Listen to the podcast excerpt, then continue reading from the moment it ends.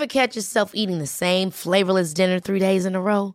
Dreaming of something better? Well, HelloFresh is your guilt-free dream come true, baby. It's me, Gigi Palmer.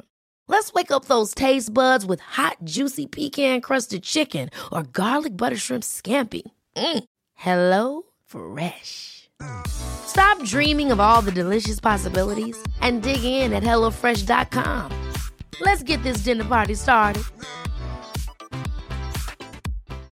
Life is full of what ifs. Some awesome, like what if AI could fold your laundry? And some, well, less awesome, like what if you have unexpected medical costs? United Healthcare can help get you covered with Health Protector Guard fixed indemnity insurance plans. They supplement your primary plan to help you manage out of pocket costs. No deductibles, no enrollment periods, and especially no more what ifs. Visit uh1.com to find the Health Protector Guard plan for you. Here's a cool fact a crocodile can't stick out its tongue. Another cool fact you can get short term health insurance for a month or just under a year in some states. United Healthcare short term insurance plans are designed for people who are between jobs, coming off their parents' plan, or turning a side hustle into a full time gig. Underwritten by Golden Rule Insurance Company, they offer flexible, budget friendly coverage with access to a nationwide network of doctors and hospitals. Get more cool facts about United Healthcare short term plans at uh1.com. Hey, I'm Ryan Reynolds. At Mint Mobile, we like to do the opposite of what Big Wireless does. They charge you a lot, we charge you a little. So naturally, when they announced they'd be raising their prices due to inflation, we decided to deflate our prices due to not hating you. That's right. We're cutting the price of Mint Unlimited from $30 a month to just $15 a month. Give it a try at mintmobile.com slash switch. $45 upfront for three months plus taxes and fees. Promo rate for new customers for limited time. Unlimited more than 40 gigabytes per month. Slows. Full terms at mintmobile.com.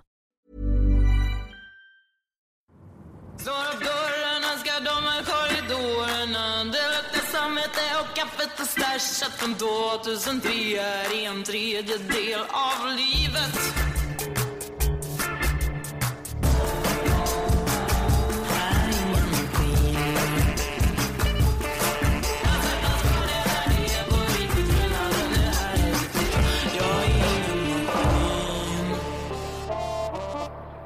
Och det där var ni inte vana vid. Nej, Att- precis. Vad var det som kom där? Ja, men det är ju helt otroligt. Det är fackförbundet Visions egna låt Ingen maskin. Ja, vi brukar inte spela musik här i podden. Nej, verkligen ba- bara boom inte. så blir det någonting helt annat. Ja, Eh, och eh, det, låter ju bra. ja verkligen. Underbar. Ja, Och den här låten är ju ett samarbete mellan Visions medlemmar och eh, några av Sveriges bästa låtskrivare och musikproducenter. ja, men här har man verkligen gjort en satsning på att just föra ut det här budskapet om att vi behöver vara mänskliga på arbetsplatsen. Ja, Där alla kan vara med och bidra Ja. eh, till en bra verksamhet. men det är det som känns så handen i handsken med oss och det är därför vi Mm. spelar den här. Ja, precis. Och det är liksom Visions eh, budskap här. Det är liksom göra ett bra jobb och må bra. Det är lite prestera och må bra, eller hur? Verkligen. Ja. Mm. Och det jag tycker är bra också, som de lyfter, det är att man verkligen har rätt enligt lag till en bra arbetsmiljö. Verkligen. Men de har ju tagit fram ett verktyg också. Ja, stresskollen. Mm. Där kan du gå in och så svara på frågor och så ja, får du lite svar på var du ligger i din stressnivå. På liksom arbetsplatsstressnivå. Precis. Ja, eller Ja. stress i huvudtaget. Och så, så får man tips och stöd. Och Vision är en av Sveriges största fackförbund med över 190 000 medlemmar som leder, utvecklar och administrerar välfärden. Ja, det är fantastiskt och det gillar ju vi, eller ja. hur? Och ni är Ja. nyfikna på Vision eh, och kanske blir medlemmar så gå in på vision.se och där finns också den här eh, musikvideon Ja, till Ingen Maskin. och väldigt mycket mer information om stress. Precis. Ja. Så eh, gå in på vision.se.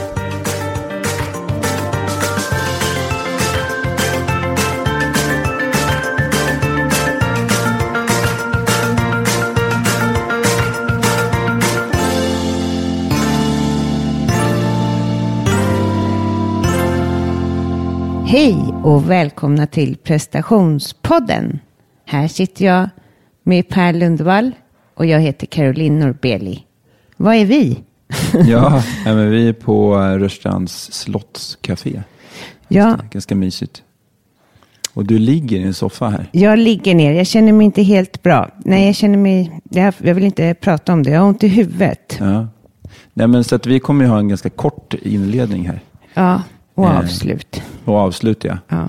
Eh, så vi ska väl bara liksom gå vidare till, eh, vem har vi intervjuat idag? Vi har intervjuat en fantastiskt härlig, energigivande person. En kunnig måste jag Ja. säga. Eh, Anna Stenberg. Ja. Ja, men det som är intressant med henne, hon var ju e- elitidrottare som ung och Ja, just tävlade internationellt. Just det. Och sen så, plugg, hon pluggade på Handels va? Ja, och blev trainee på MTG och Stenbecksgruppen.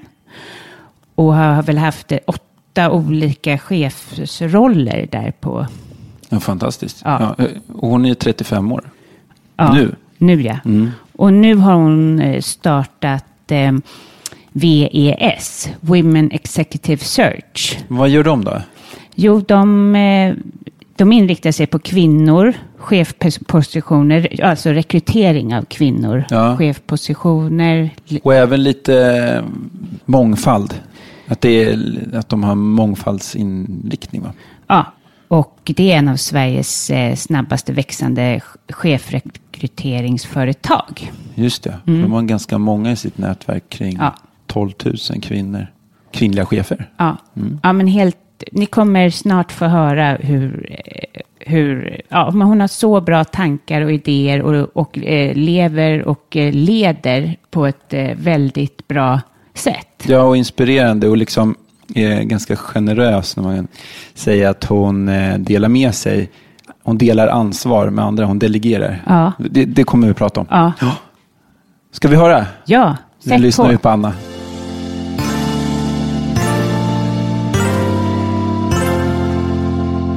Välkommen till prestationspodden Anna. Tack så jättemycket. Mm, Kul att få vara här och roligt att få träffa er. Ja, jätteroligt att få komma till ditt fina kontor här Ja. på Stureplan. Verkligen. Hur mår du? Jag mår jättebra. Efter eh, en helt fantastisk helg med våren som anlände till Stockholm. Och, ja, då kan man inte bara vara annat än jätteglad. Var du kvar i stan eller åkte du någon annanstans? Jag var faktiskt ute i skärgården och hängde på Svartsjö hela, här, hela helgen. Och gick i skogen och Har, du- har du landställe där eller? ja, precis. Härligt. Så, mm, nej, det var helt fantastiskt. Nu vill man bara ha båten i vattnet också, sen är det perfekt. Är det segelbåt eller motorbåt? Nej, motorbåt. Jag är usel på att segla. Jag önskar att jag var bra, men jag är katastrofdålig. Så jag får hålla Får mig du bommen i huvudet? Ja, nej, men och framförallt alla andra brukar få saker i huvudet när jag är med. Ja, jag fattar. Din man bara, vi kör motorbåt. Ja. Ja, härligt. Vad jobbar du med och hur ser din, eh, en vanlig dag ut? Ja, det är en, eh, en eh, bra fråga höll jag på att säga. Eh, För jag gör faktiskt flera olika saker. Men eh, försöker fördela min tid på olika saker som jag tycker är väldigt inspirerande och roliga. Men det som jag framförallt gör är att jag ehm, eh, äger och eh, driver ett eh, chefsrekryteringsföretag som heter WES. Står för Women Executive Search. Så vi jobbar alltså med att rekrytera chefer till ledningsroller och till styrelsepositioner. Eh, och vi har ett väldigt tydligt mångfaldsfokus på våra rekryteringar. Så vi eh, hjälper företag att hitta fler eh, kvinnliga talanger och ledare och också fler med utländsk bakgrund. Och, ja, det handlar om att öka mångfalden i näringslivet helt enkelt och ge företagen tillgång till hela kompetensbasen. Hur tycker ni att, ni att det går? Liksom, om man tittar på, ni är ju en spelare liksom att eh, få mer mångfald, men ni bevakar ju liksom hela området. Hur tycker ni, går det åt rätt håll? Det gör det verkligen. Ja, roligt. Jag tycker generellt så är hela mångfaldsfrågan blir väldigt lätt problemfokuserad och man pratar om alla hinder och problem och det gnälls väldigt mycket. Men eh, det är viktigt också att titta på utvecklingen som faktiskt går positivt eh, framåt i en bra riktning. Och vi som jobbar liksom direkt med de företagen som visar att de har ambitioner. Vi ser ju att allt fler företag kommer till insikt om de otroligt stora konkurrensfördelarna och lönsamhetsaspekterna som finns i ökad mångfald. Så, så vi ser en väldigt positiv eh, utveckling och en positiv trend och det är roligt att få jobba med den. Så det är företag som vill eh, jobba med sin mångfald. Man ser så att vi, Mm. vi vill liksom bredda vår kompetens. Eh, och då söker man upp er och ni hjälper dem med det. Ja, det kan vara att man kanske har en helt mansdominerad ledningsgrupp eller en styrelse som bara består av eh, svenskar eller personer med en viss eh, typ av kompetens eller sådär. Så det handlar om att gå bortom de här givna och traditionella rekryteringsnätverken. Hur kom din idé till att starta det där? Hur kom den till? Alltså jag kommer ju inte alls från rekryteringsbranschen från Nej. början. Har aldrig jobbat med det innan. Utan har min bakgrund från Kinnevikgruppen. Och jobbade som eh, vd och affärsområdeschef och operativ chef och så för olika bolag inom MTG. Eh, och vi hade ett väldigt tydligt mångfaldsfokus. Eh, men jag upplevde att de chefsrekryteringsföretagen som vi jobbade med var dåliga på att hitta kvinnliga kandidater till oss. Och det var den frustrationen som gjorde att jag startade OS. För jag tyckte att det fanns ett glapp mellan då den kvinnliga delen av kompetensbasen och de vakanta chefsrollerna. Så då sa jag upp mig från MTG efter åtta år och startade OS. Och det är sex år sedan nu. Så det är, det är utifrån den energin från den här frustrationen att säga, Ja. nej, men det här kan jag göra bättre själv. Ja.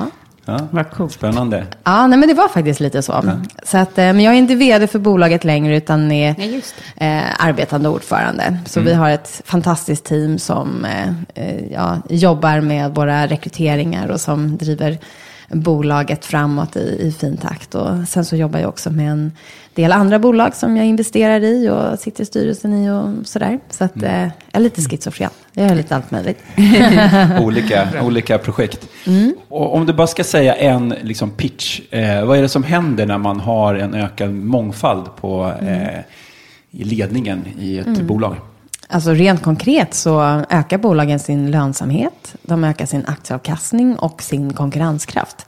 Så att man kan vara extremt konkret och ganska hardcore med eh, argumenten till varför det här är viktigt. Och tidigare har man ju framförallt pratat mycket om ja, men det är politiskt korrekt och det handlar om rättvisa och eh, en samhällsfråga. Och såklart, de bitarna finns ju där också.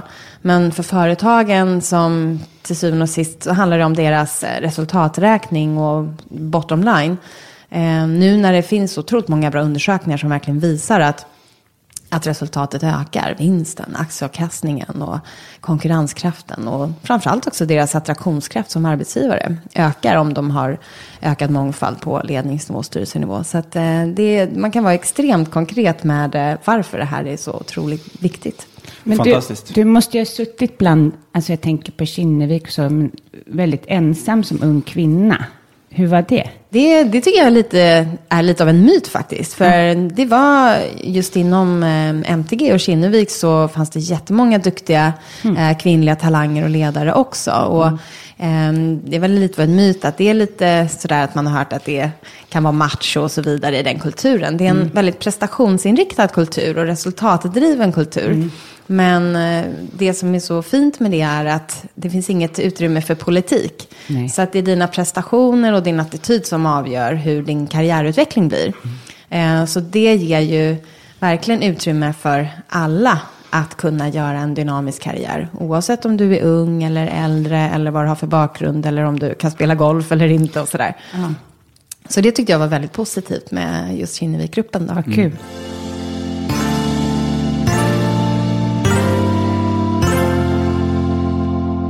Vad är din relation till prestation? Ja, jag skulle säga att jag har en, eh, att det är en väldigt nära kompis till mig. som jag har levt med sedan jag var väldigt liten. Eh, jag vet inte, man får ju ofta den frågan. Vad är det som driver dig? Och varför har du eh, alltid varit eh, mån om att prestera och sådär? Men jag tror att delvis att det kanske kommer ifrån att jag kommer från en idrottsfamilj. En pappa som var Eh, spelade fotboll i eh, allsvenskan och en mamma som var duktig friidrottare och sådär. Så att eh, av naturliga skäl så har vi, vi har alltid tävlat mycket och idrottat mycket hemma. Och, eh, både jag och min bror började tidigt med gymnastik. Eh, så att jag tävlade gymnastik på elitnivå från det att jag var väldigt ung. Så eh, jag tror att jag alltid haft det där. Och jag tycker det är otroligt kul att hela tiden utmana sig själv och se vad man går för. Och liksom testa sina egna gränser. Och, jag vet inte, jag har alltid gått igång på det. Det är lite som eh, knark, tror jag.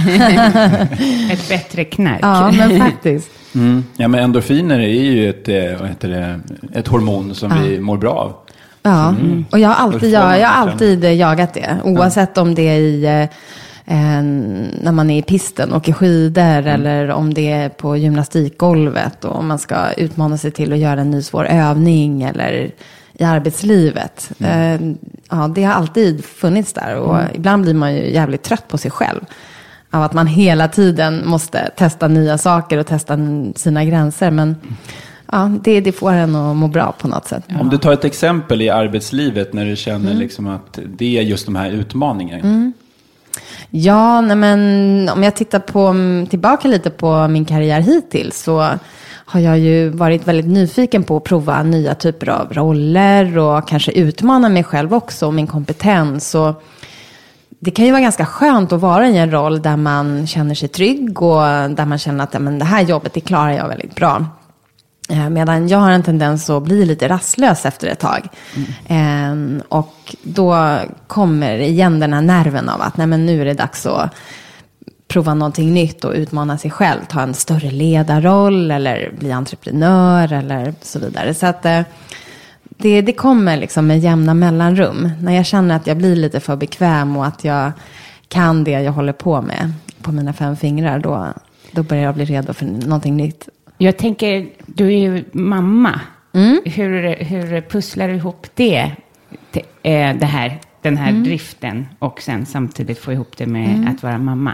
Mm, men jag tycker faktiskt att det har gått bra. Eh, jag är ingen arbetsnarkoman. Nej, nej. Eh, det kan man ju tro, att jag jobbar mycket och jobbar många timmar. Men jag har faktiskt aldrig gjort det. Vad coolt. Ehm, utan jag tycker att eh, jag har liksom fått ihop en bra balans där. Och jag tror att det kanske hänger ihop med att när jag pluggade så höll jag ju fortfarande på med gymnastiken. Och jag har liksom alltid behövt balansera saker på något sätt. Och eh, är mån nu om att absolut inte jobba många timmar. Nej.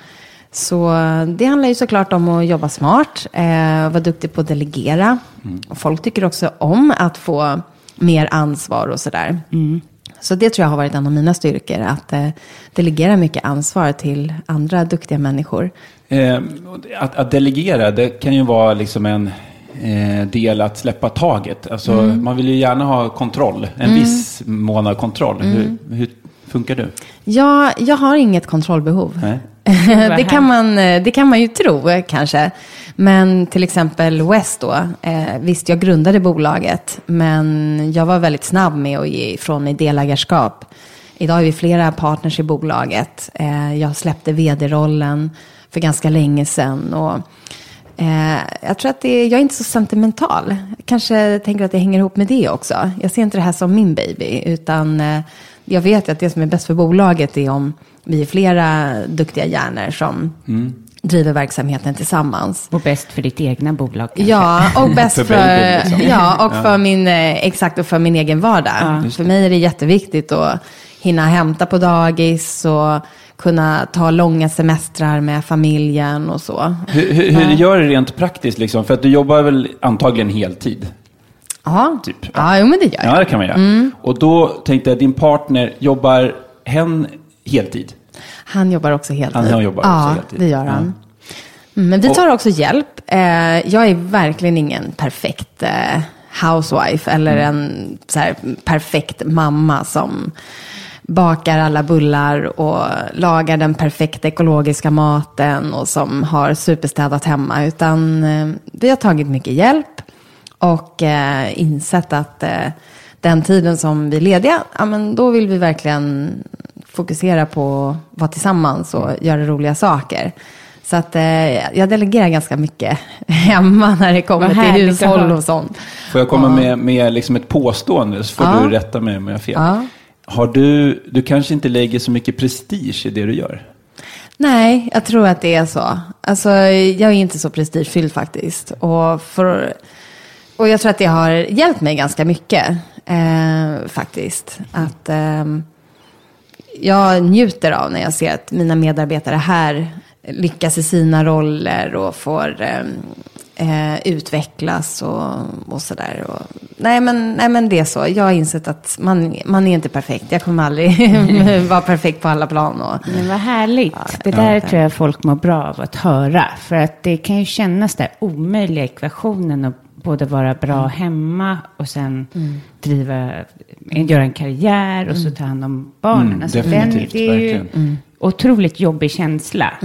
Och så tror man, att alla... fightas med själv, liksom. Ja. fast man inte driver massa bolag. Nej, men även att ha ett vanligt jobb. Ja, bara det. Alltså det är vilket jobb som helst. Ja, det är ja. mycket. Det gäller ju Ja. alla egentligen. Ja. Nej, men jag tror att man måste, man får vara lite krass och vara lite schysst mot sig själv också. Eh, och inse att, eh, nej men som här på jobbet, jag är jätteöppen med mina svagheter. Jag är rätt dålig på att rekrytera till exempel. Jag driver ett rekryteringsföretag. men jag är, jag är inte bra på att intervjua kandidater och jag är inte särskilt bra på att rekrytera. Men jag kan driva bolag. Men då behöver man ju ha andra som är duktiga på de sakerna. Och, och jag har liksom inga problem med att outa mina svagheter. Och det gäller både jobbet men också i, liksom i vardagen. Ja. Eh, och så får man eh, hitta sätt att liksom kompensera för det där med att ta hjälp och delegera och så här. Ja. Komplettera sig själv med, med andra som är bättre på vissa saker som Ja. man är lite sämre på. Och som tycker att det är, att det är roligt och som finner liksom en glädje och en drivkraft i det som jag kanske inte tycker är lika kul. Då. Om vi pratar lite kring stress då. Mm. Hur, hur eh, känner du inför det? Hur tar du det? Nej, men, men jag tror att det är viktigt att vara lite lyhörd såklart. Och det är klart att eh, i perioder så kan man ju vara duktig på att ta på sig för mycket saker. Ofta för att man tycker att det är mycket som är roligt och man vill gärna vara med överallt. Och många projekt som verkar spännande och nya bolag som man vill titta på och så vidare. Eh, och det gjorde jag en liten miss i början. Eller eh, just att eh, ja, men jag la heltid på, på OS och samtidigt då så jobbade jag med flera andra bolag. Och då tänkte jag, men det där kan jag göra lite på sidan om. Liksom. Och sen insåg man till slut att oj då, nu blev det nog 200 procent jobb. Eh, men då får man ju ja, men gå till sig själv och fundera på, okej, hur ska jag hur ska jag fördela om min tid så att jag kan eh, landa på en bättre arbetsnivå. Så att jag tror att man får ehm, ja, men vara lite lyhörd för det där. Eh, och då har inte jag några problem med att, att pussla om och ändra om. Och också det här klassiska, att bli bättre på att säga nej. Även till roliga saker ibland. För att man vet att man kanske behöver det för att inte hamna i den här stresssituationen. Men för min del så har jag inga problem med positiv stress. Alltså om man har mycket roligt eh, eh, som ska göras och många spännande projekt, då brukar det funka ganska bra att hantera den stressen. Eh, men just negativ stress, om det är mycket som man har på sin agenda som man ska göra, som, kanske inte, som man kanske inte är jätteduktig på eller som man inte tycker är jätteroligt och sådär. Eh, då brukar jag vara mer noga med att försöka ja, men, dela, delegera bort de där sakerna som man kanske då känner en negativ stress från. Det låter som att du är väldigt smart i att, eh, att eh, fokusera på det du är bra. Och det är ju verkligen en, alltså i stresstyngdpunkt, en, en jättesmart, eh, liksom jag känner själv, du och jag har ju så i vårt lilla eh, Samarbete, prestations- prestationspodden, Ja. Eh, projektet. Ja. Liksom, jag gör det jag är bra på. Vi, liksom, vi vet varandras svagheter. Mm. Ingen skäller på om jag, om jag stavar fel i ett mejl eller någonting Nej, sånt. jag glömmer Om du glömmer ett möte. Ja. Ja. Nej, men så, så har vi så här, ja, men vi vet ju varandras styrkor. Mm. Och det är fantastiskt att du som då ledare har den här rollen. Det måste vara väldigt, eller jag tror att det är tryggt för de som arbetar med dig. Mm. För då kan ju de göra samma sak och en sån bra grej att lära ut. För jag tror att folk, eller både du och jag har ju suttit eh, med fel saker. Att man har jobbat med sina svagheter. Bara, nej men jag ska bli bättre på det här. Just det, lite så här skolan. Så här, man behövde, Då var det också så här, vad hade jag lägst eh, bet- eller poäng på? Ja, men då ska man bli bättre på det. Men sen när man blir vuxen så är man bara, men då ska man ju satsa på det man är bra på. För där kommer det bli bra och det blir roligt. Ja, men lite så. Och det finns en bok som heter eh, Now Discover Your Strengths. Som faktiskt är läsvärd. Och den pratar just om de här bitarna. Och jag, ja men absolut att det präglar mycket mitt ledarskap. Att eh, få mina medarbetare att identifiera sina egna styrkor. Eh, och se, okej, hur kan jag i mitt dagliga arbete kapitalisera på dem på bästa tänkbara sätt. Och det tycker jag, de dagarna som man har jobbat med sånt som man är bra på, de dagarna går man ganska, ja, men man går hem på ganska lätta fötter. Medan eh, ja, men som bokslut och bokföring och sånt som man också behöver göra när man driver bolag Mm. är sånt som jag inte tycker är lika roligt. Och de dagarna som jag har fått lägga mycket tid på det, då ja, man går med lite liksom, mer eh, nedsänkta axlar. Nej, men det, det blir faktiskt ett lite mindre lätt steg. Och, och det tror jag är viktigt Mm. att reflektera lite över. Alltså, av den tid som jag lägger ner på jobb och på annat, liksom, Mm. hur mycket av den tiden lägger jag på, på, på mina styrkor det. och drivkrafter. Liksom. Och det, om vi backar, det, det var en mening där som du berättade att du, du går, när du känner att det blir lite mycket. Och sen så sa du att eh, du går tillbaks till dig själv. Är det någonting som du har reflekterat över eh, hur du gör? Ja, alltså ofta så brukar det hänga ihop med att man, ehm, man brukar ju känna det där. Att man, framförallt så brukar det handla om att man kanske får helt plötsligt då får prioritera bort någonting som man verkligen vill göra eller som man tycker är viktigt. Eller att man känner att nej men, den där aktiviteten med min dotter eller med min son vill jag absolut inte försaka. Och så hamnar man i en situation där man känner att kalendern blir alldeles för tajt. Och då, det brukar vara liksom ett sånt här tecken på att nej, men nu är det dags att ta ett steg tillbaka och börja prioritera annorlunda igen. I och med att jag väldigt tidigt började med eh, elitgymnastik och jag tränade 40 timmar i veckan vissa perioder. Då var det ju verkligen, det var ju i princip bara Hej, det är Danny Pellegrino from Everything Iconic. Ready to upgrade your style game without blowing your budget? Check out Quince. They've got all the good stuff shirts and polos, activewear, and fine leather goods, all at 50 to 80% less than other high end brands. And the best part? They're all about safe, ethical, and responsible manufacturing. Get that luxury vibe without the luxury price tag. Hit up quince.com slash upgrade for free shipping and 365 day returns on your next order. That's quince.com slash upgrade.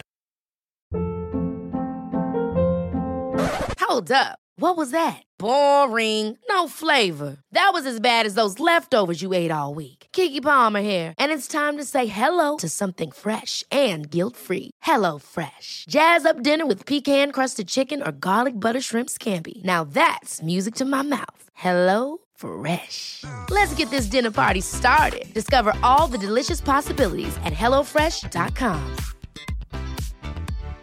Here's a cool fact a crocodile can't stick out its tongue. Another cool fact you can get short term health insurance for a month or just under a year in some states. United Healthcare short term insurance plans are designed for people who are between jobs, coming off their parents' plan, or turning a side hustle into a full time gig. Underwritten by Golden Rule Insurance Company, they offer flexible, budget friendly coverage with access to a nationwide network of doctors and hospitals. Get more cool facts about United Healthcare short term plans at uh1.com. jag gjorde. Och det var det jag kunde. Eh, medan eh, det var ju mycket då som jag valde att inte göra. Eh, och, och då blev, såklart blev man ju väldigt bra på, på just gymnastiken. Men eh, så att jag tror att jag har ju lärt mig såklart mycket av det här med att fokusera på, på det man är bra på och så vidare. Och sen är det såklart eh, viktigt att kunna vara öppen för andra saker. Och det handlar inte bara om att man ska så att säga, ignorera allt annat som man inte är bra på. För det är ju såklart också jättevärdefullt att utvecklas och lära sig nya saker. Men, men det handlar ju kanske mycket om drivkrafter också. Att fundera på, okej, vad har jag för drivkrafter?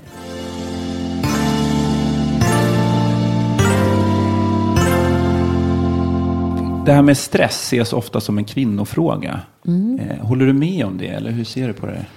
Ja, alltså, vi gjorde en undersökning tillsammans med Kairos Future. Eh, där vi, eh, egentligen, vi har över 12 000 kvinnliga chefer i vårt kandidatnätverk här på OS. Eh, kvinnliga chefer som är redo att ta sig an nya chefsroller och styrelseuppdrag och så. Och då tänkte vi att eh, men vi passar på att ställa lite spännande frågor till den här målgruppen. Eh, både kring deras karriärutveckling, hur de ser på work-life balance-frågor och ledarskap och mångfald och så vidare. Och, och så hade vi också en grupp med manliga ledare då som vi också utvärderade och benchmarkade så att säga, deras svar mot de kvinnliga ledarnas svar. Och det var väldigt intressant att, att, att titta just på hur de svarade när det kommer till work-life balance-frågor och, och kopplingen till stress. 80 procent av de här kvinnliga ledarna ansåg sig vara projektledare i hemmet. Mm. Eh, och eftersom det är på det viset och inte minst utifrån ett ledarskaps och karriärsperspektiv så är det också så att majoriteten av kvinnliga chefer Eh, inte bara det att de anser sig vara projektledare i hemmet. Det är också så att de lever med en partner som har ett mer utmanande jobb än de själva har. Och så är det mm. inte alls när det kommer till manliga chefer. Mm. De lever ofta med en partner som har ett mindre krävande jobb än vad de själva har. Och de anser sig inte vara projektledare i hemmet. Mm. Och det är klart att det här får effekter för work-life balance och stress. Eh, att kvinnliga chefer och kvinnliga karriärister, vad man ska kalla det, de har dubbla jobb. De är projektledare i hemmet och de eh, ska också göra karriär på jobbet. Så det finns absolut ett eh, perspektiv eh, där, där man kan se att det finns stora skillnader mellan män och kvinnor fortfarande. Eh, dels så är det såklart mycket vårt eget ansvar att ändra på det här.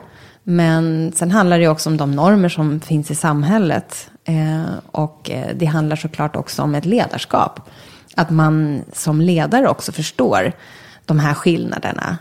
Eh, och har man då både män och kvinnor i sin ledningsgrupp eller i sin organisation så är det ju väldigt bra att man är medveten om de här skillnaderna. Mm. Men där tycker jag också, eller för sig, nu kommer många bli helt galna kanske, men jag säger i alla fall, det kan ju visa sig, eller som organisatör så är jag, alltså så, hemma, eh, vare sig jag vill eller inte, bättre än, än min man. Jag vet inte om det är slumpartat, men det är verkligen jag, jag, jag, jag liksom... Jag du tänker, liksom ser, du ser vad som behövs tänker göras. så här, ja, men på torsdag så har Lukas fotbollsträning och liksom, det ligger naturligt i mm. mig. Om man nu säger det här att jobba med det vad man mm. ska. Om Martin skulle behöva lägga in det i sin kalender då, om han ska kunna komma ihåg att det är fotboll. För det är lite mer så här, det är fotbollsträning. Ja, mm. lite den. Det ligger, medan för honom är det massa andra jätteviktiga saker i vårt liv där han, oj jag måste flytta bilen, nu låter vi väldigt, men, ja, men nu tar jag dem, jag tänker inte på bilen. Mm. Alltså, mm. Den, jag bryr mig inte om om den ska tvättas eller... Men det handlar ja. väl mycket om att man tar huvudansvaret i liksom sin ja, familj. Det, det här med projektlederiet. Ja, liksom. ja, det måste man, brytas. Man känner att man är den här fallbacken, att om det liksom inte ordnas så är det jag i slutändan som mm. är den som är liksom ansvarig mm. för familjen. Mm. Och det, det, där är rätt intressant. Är, är det det vi pratar ja, om men här? I våra små familjer så är det ju verkligen ja. så att det, det är Kvinnorna, naturligt ja. för mig. Mm. Alltså det här projektet. Ja, men min fru är samma mm. sak. Ja, det är liksom. ja. Men, men där tror jag, jag tror att det är en myt att kvinnor har en viss typ av egenskaper och män en annan typ av egenskaper. Mm. Och, och, det ser man ganska tydligt också i många undersökningar. Mm. Så att jag tror att det är en myt som vi måste hjälpas åt att slå hål på. Och det är också så lätt att man automatiskt kliver in i de här rollerna. För att vi ser andra i vårt samhälle som har den uppdelningen och man kanske har sett sina föräldrar ha den uppdelningen. Och det handlar ju mycket om de normer fortfarande mm. som finns mm. i samhället. Kanske snarare om vilka styrkor man egentligen har. Eh, och just när det kommer till, till den här mytfrågan så pratar man också i näringslivet ofta om att kvinnor har en viss typ av ledaregenskaper ja, och att män har en annan typ av ledaregenskaper. Man knyter det mot kön. Liksom. Ja, ja, och det är jäkligt tokigt ja. egentligen. Ja, det. finns inga sådana egentligen eh, bevis. Mm. Utan eh, ofta när vi har kunder som hör av sig till oss och säger de, men du vet Anna, vi har en helt mansdominerad ledning och nu när vi ska rekrytera en CFO så skulle vi verkligen behöva få in en kvinna som också kan ha örat lite mot marken, känna av personalen, du vet ta lite de här mjukare frågorna och så vidare som vi inte är så bra på. Så kan vi andra fokusera lite mer på resultat och strategi och så. Ja. Och det här är ju, man kan raljera över det. Eh, men det finns sådana här vedertagna fördomar om att kvinnor och män eh, har olika typer av ledaregenskaper. Men, men det finns också spännande undersökningar som visar, alltså motbevisar den här tesen väldigt mycket. det gjordes till exempel en undersökning på Harvard Business School där man eh, utvärderade över 7000 ledare, både män och kvinnor. Och sen så utvärderade man dem på eh, 16 olika ledaregenskaper. Och så lät man deras chefer, medarbetare och underställda rita dem, alltså betygsätta dem på de här 16 olika ledaregenskaperna. Och de kvinnliga cheferna, de ritade överlag rejält mycket bättre än de manliga cheferna. Eh, och i de kategorier där eh, de kvinnliga cheferna presterade allra bäst i förhållande till männen var resultatdriv. Mm. Eh, och det är en sån här typisk manlig eh, egenskap. Och även så här, ta initiativ. Ta initiativ och resultatdriv var de egenskaper där kvinnorna presterade allra bäst i förhållande till männen. Och anledningen till att kvinnorna då presterade så pass mycket bättre generellt då i den här undersökningen har inget att göra med att kvinnor är bättre chefer, utan helt enkelt att kvinnor, eh, ja vi brukar prata om potentialdilemmat. Eh, att när man rekryterar kvinnor och män så rekryterar man dem på olika sätt. Att kvinnor rekryterar man på erfarenhet och män på potential. Eh, och det gör att de kvinnorna som då eh, var med i undersökningen, de var helt enkelt mer erfarna i ledarrollen jämfört med sina manliga jämlikar då, på motsvarande Så de som var med i den här studien, Mm. de kvinnliga, de var mer kvalificerade och eh, Mm. kunde vara med i den här studien överlag då. då. Ja, de var mer kvalificerade för att de hade mer erfarenhet Ja. eh, när de klev in i Just det. rollen jämfört då med männen i undersökningen som var på motsvarande nivå. För att man, eh, man utvärderar och rekryterar män och kvinnor på, på olika Mm. Ja. sätt fortfarande. Och då blir den här studien egentligen, eh, alltså den, den är inte så bra kvalitet egentligen. För man tog utifrån ett valt eh, urval. I vanliga fall så brukar man ju ta ett slumpmässigt. Mm. Men nu visar man liksom på att så här, okej, vi tog den här gruppen av, av, av ledare då. Och då blev det ju snedfördelat och då visar man på att man har då eh, rekryterat upp då snett. Man har snedfördelat Ah. populationen på grund av rekryteringsprocessen. Ja, man kan se, man kan se det som en, eh, en del av det. Ja. Är du projektledare hemma? Har du den rollen? Nej, jag skulle säga att vi, vi, har, vi är projektledare för olika saker. Mm. Så att jag har kanske vissa saker som jag projektleder och min man har andra saker som han projektleder. Eh, så att ehm, jag skulle säga att vi har en bra uppdelning och sen har vi mycket hjälp också. Eh, så att vi har en projektledare som hjälper oss att projektleda hemmet kan man väl säga. Ja. Gud, vad bra. Så att, eh, ja. Så det, vem, men om du skulle liksom ha handen på hjärtat så här. Mm. Ja. Vem är det som är liksom, är det någon som är övergripande ansvarig för familjen? Eh, ja, men om jag måste säga någon så skulle jag ändå säga att det är jag. Ja. Absolut, det skulle jag göra. Även om jag tror att tidsmässigt så lägger vi lika mycket tid Mm. på att eh, ta hand om eh, projektledningen i hemmet.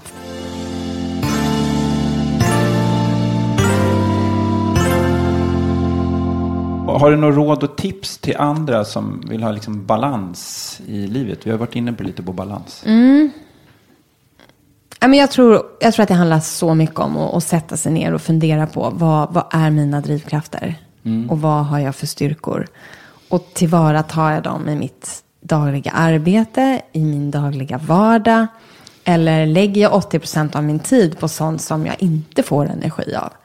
Jag tror att det är liksom nummer ett. Att verkligen försöka fylla sin vardag med, med sånt som, där man känner att man kan kapitalisera på, på sina drivkrafter och, och på sina styrkor. Jag tror att det är nummer ett. För att, eh, att göra tvärtom eh, är väldigt dränerande. Eh, och det har jag sett många exempel runt mig på, på personer som kanske har hamnat i den typen av... Eh, Men hur kan man göra liksom, Cirklar. eh, rent praktiskt då? Och, och låt säga så här att man har inte riktigt bra koll på sina eh, styrkor Mm. och, och svagheter. Vad, vad, vad har du några råd och tips vad man kan göra? Liksom? Men jag tror generellt så är folk nog ganska dåliga på att ta råd från andra eh, och bolla. Eh, och jag har ju många medarbetare som när jag frågar, men vad är dina styrkor och Ja. vad är dina drivkrafter och, och sådär. Att faktiskt bolla det med andra, både privat, eh, hur ser min partner på mina styrkor? Hur ser de jag arbetar med eller någon som jag har gjort ett projekt med eller mina föräldrar. Mm. Och faktiskt göra en liten sån här 360-analys av, av sig själv. Mm. Eh, så att, att, att faktiskt ta input från andra och höra andras perspektiv. Och utifrån det kommer man ju känna att ja, men det, där, ja, men det där stämmer. Och, Ja, det. Men det där kanske inte stämmer och sådär. Men att faktiskt eh, ta hjälp av lite så informella rådgivare. Det tror jag att, att man, man borde göra lite mer av. Ja, det är ju verkligen ett typiskt coachtips eh, att göra. Fråga dina vänner. Vad är man bra på liksom? Inte bara sig själv. Ja, och liksom i olika sammanhang, både Ja. kanske privat eller professionellt. Och, och, och man behöver inte alltid spendera um, tusentals kronor på att gå till en professionell coach. Utan jag tror att också de som känner en. Och, Men när tycker du att jag... Liksom, när, när tycker du att jag är gladast? Eller när ser du att jag är på min high? Liksom, och, eh, och lite sådär. Jag tror att de där bra. råden finns närmare än man tror ofta. Ja, nej, men jag tänker på min gamla mormor. Som jag, hon är ju helt klar och eh, eh, 96 år. Hon har ju funnits hela mitt liv. Mm. Och hon, hon känner ju mig. Liksom. Vi har ju umgåtts mycket. Så att, och jag har inte frågat henne liksom, men vad, är- vad är mina styrkor och sådär. Men det är tack Bästa, för det. bästa coachen. Ja, exakt. Nej, men hon har ju erfarenhet också, Mm. livserfarenhet och ser så här, vad är viktigt och inte och så. Och har sett dig i olika Ja, faser exakt. och olika cykler och sådär. Ja. Hur ser du till att få återhämtning? Eller får du återhämtning? Tar du återhämtning Ja. helt ja, enkelt? men jag är superbra på att vara ledig. Ja, just det. Men hur gör man då? Nej, man du eh, du. bokar in eh, stora kryss i kalendern och säger att de här veckorna ska jag inte jobba. De här veckorna ska jag vara ledig. Och eh, jag gav ett nyårslöfte till mig själv för två år sedan. Där jag bestämde mig för att det här året ska jag vara ledig i så här många veckor.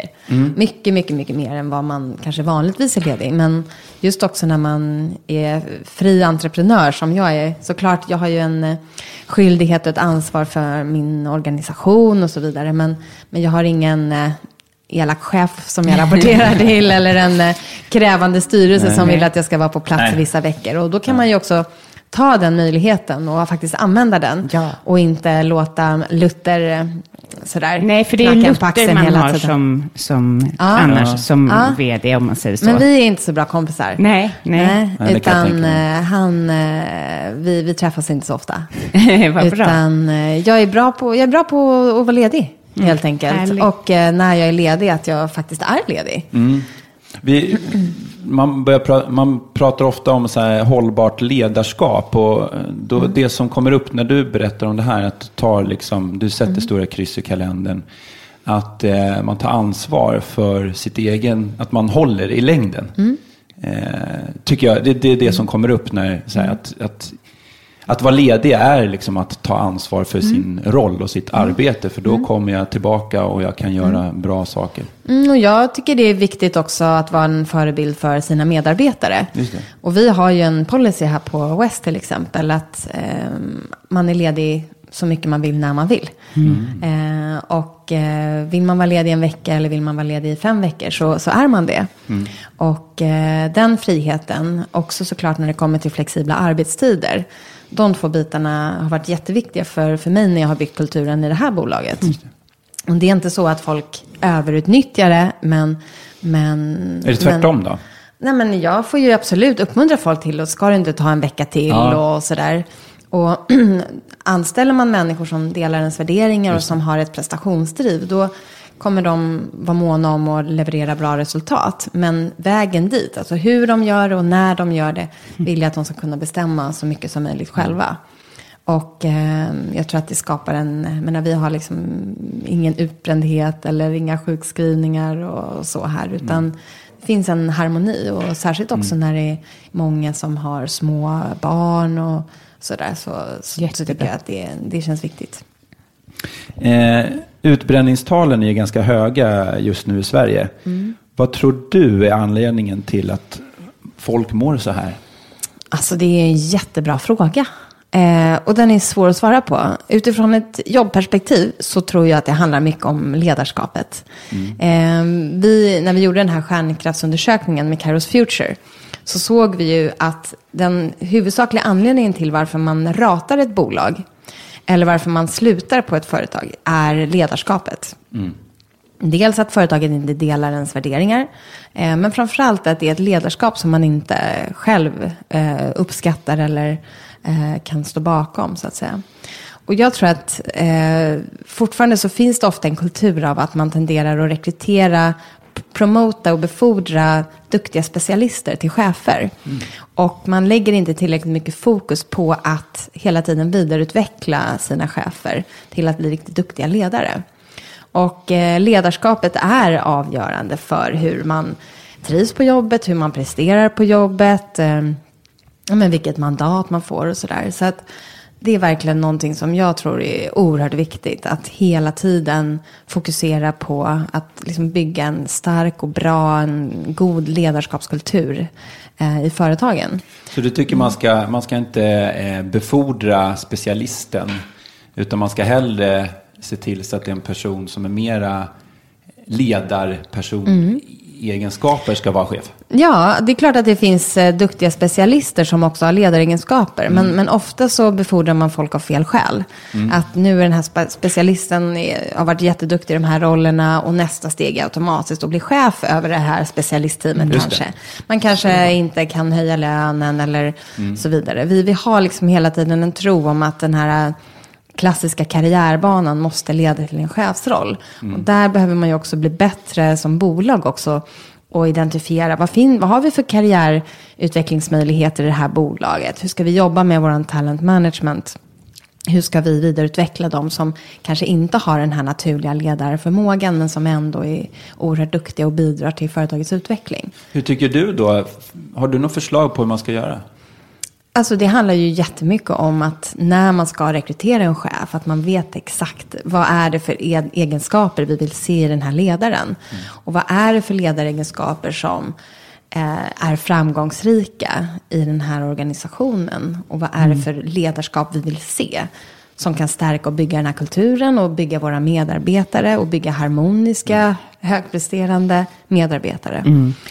Ja. Jag var på ett bolag, de hade faktiskt en väldigt bra lösning på det här. Då hade man två karriärvägar. En att man kunde bli chef, men man kunde också bli eh, eh, mera ansvarig för ett eh, kompetensområde. Eller liksom, Man kunde bli liksom överspecialist så att säga, över de andra specialisterna. Och då kunde man klättra minst lika högt och få liksom, eh, ja, mer betalt. Och då, och då var väldigt mycket, det var ju ett techbolag då. då. Det tyckte jag var ganska kreativt, för då lyfter man upp då, eh, då får man gå den filen som man passar i. Liksom. Ja, och det finns ju så många vägar att gå. Mm. Det är bara det att man ofta tänker väldigt enkelspårigt i Ja. eh, karriärutvecklingssammanhang. Och det behöver vi Högsta ändra nivån på. var, då fick man bli guru. Oj, oj, oj. Gud, det, Ja, det, det hade man velat vara. Ja, verkligen. Ja. Är det någonting mer du vill lyfta? Någonting vi har glömt fråga dig. Gud, jag har ju babblat på här som en galning känns det som. väldigt bra men, saker. men ni har sett spännande frågor och sådana där frågor som man inte stannar upp och reflekterar över så ofta. Mm. Så att det här har varit jätte, det är jättespännande och kul för mig också. Vad Verkligen. Det var kul att få höra era tankar och idéer också kring de här sakerna. Tack Anna för att vi fick komma och prata med dig. Ja. Tack tack, så jättemycket. snälla. Superkul. Jättekul att jag fick vara med. Ja. tack. Hej, hej.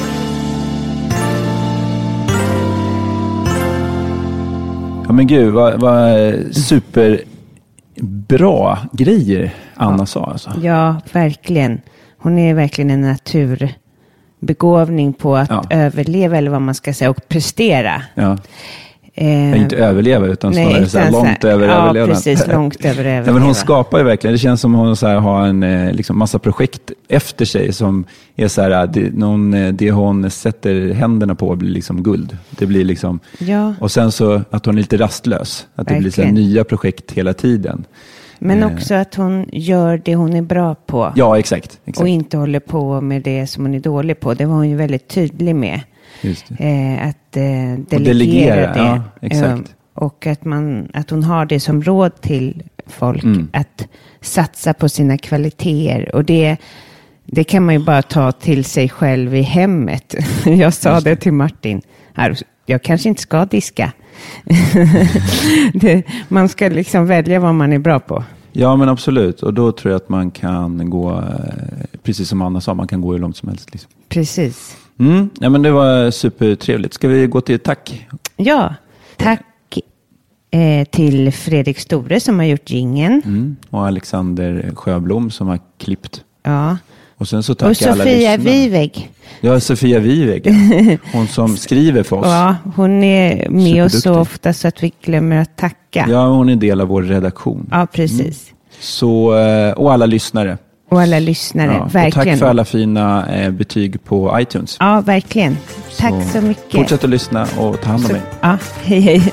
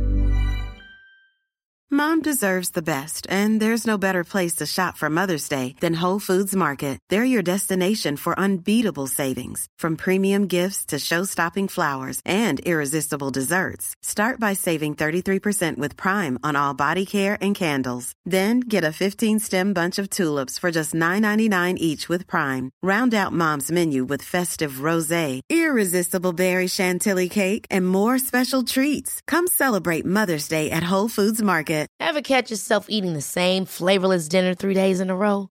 Dreaming of something better? Well, HelloFresh is your guilt-free dream come true, baby. It's me, Kiki Palmer.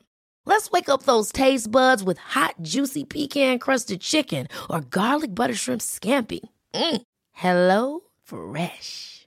Stop dreaming of all the delicious possibilities and dig in at HelloFresh.com. Let's get this dinner party started. Planning for your next trip?